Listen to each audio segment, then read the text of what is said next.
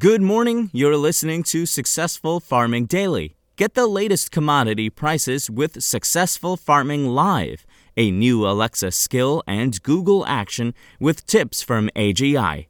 Activate the skill by asking your smart speaker to enable Successful Farming Live.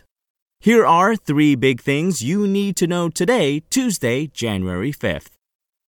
Our first big thing is soybean futures again surged in overnight trading as adverse growing weather in parts of South America persists. Dry weather is expected in the short term in the main growing areas of Argentina and across southern Brazil, Weather Trends 360 said in a report.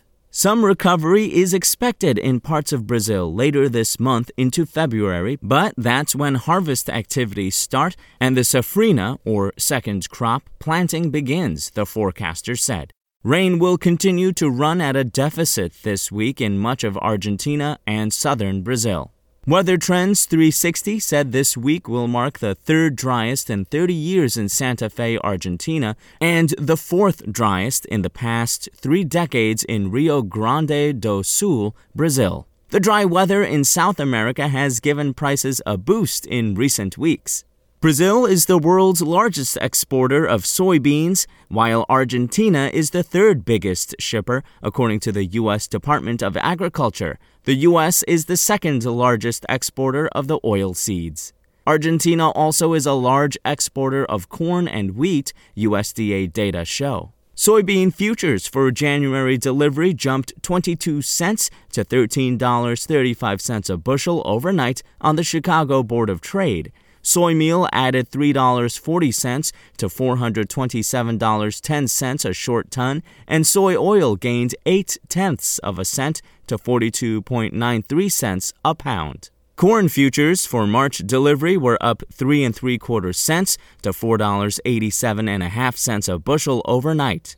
Wheat futures for March delivery gained 10 and a quarter cents to $6.52 and a quarter cents a bushel, while Kansas City futures added 5 and 3 quarter cents to $6.05 and a quarter cents a bushel.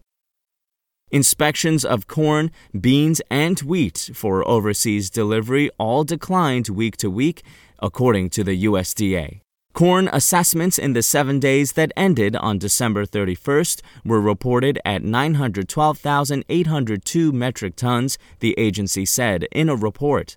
That's down from the 1.26 million tons inspected during the previous week, but up from the 550,930 tons assessed during the same week last year. Soybean inspections last week totaled 1.31 million metric tons, well below the 2.2 million tons examined for offshore delivery the previous week, government data show.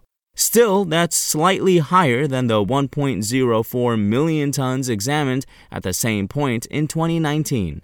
Examinations of wheat for export came in at 324,983 metric tons, the USDA said. That's down from the 406,975 metric tons inspected a week earlier and the 420,653 tons assessed during the same week a year earlier. Since the start of the marketing year on September 1st, the government has inspected 14.9 million metric tons of corn for overseas delivery. That's up from 8.6 million tons assessed during the same time frame a year earlier, the agency said.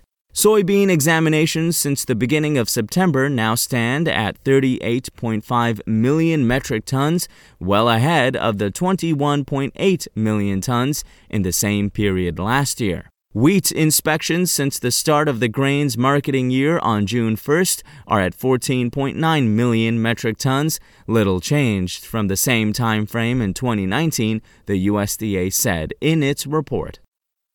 And finally, some light snow is expected in parts of central Iowa today and tonight, according to the National Weather Service. It's likely the snow could be mixed with freezing rain at times, the NWS said in a report early this morning. Accumulations will be very minor, the agency said. More snow is expected in the state, though only small amounts will accumulate, with the highest totals forecast in western Iowa. Further north in parts of central and southern Minnesota, visibility is down to less than a mile as dense fog envelops the region. A dense fog advisory is in effect until 10 a.m. local time. The fog likely will leave slick spots on roadways and overpasses, the NWS said.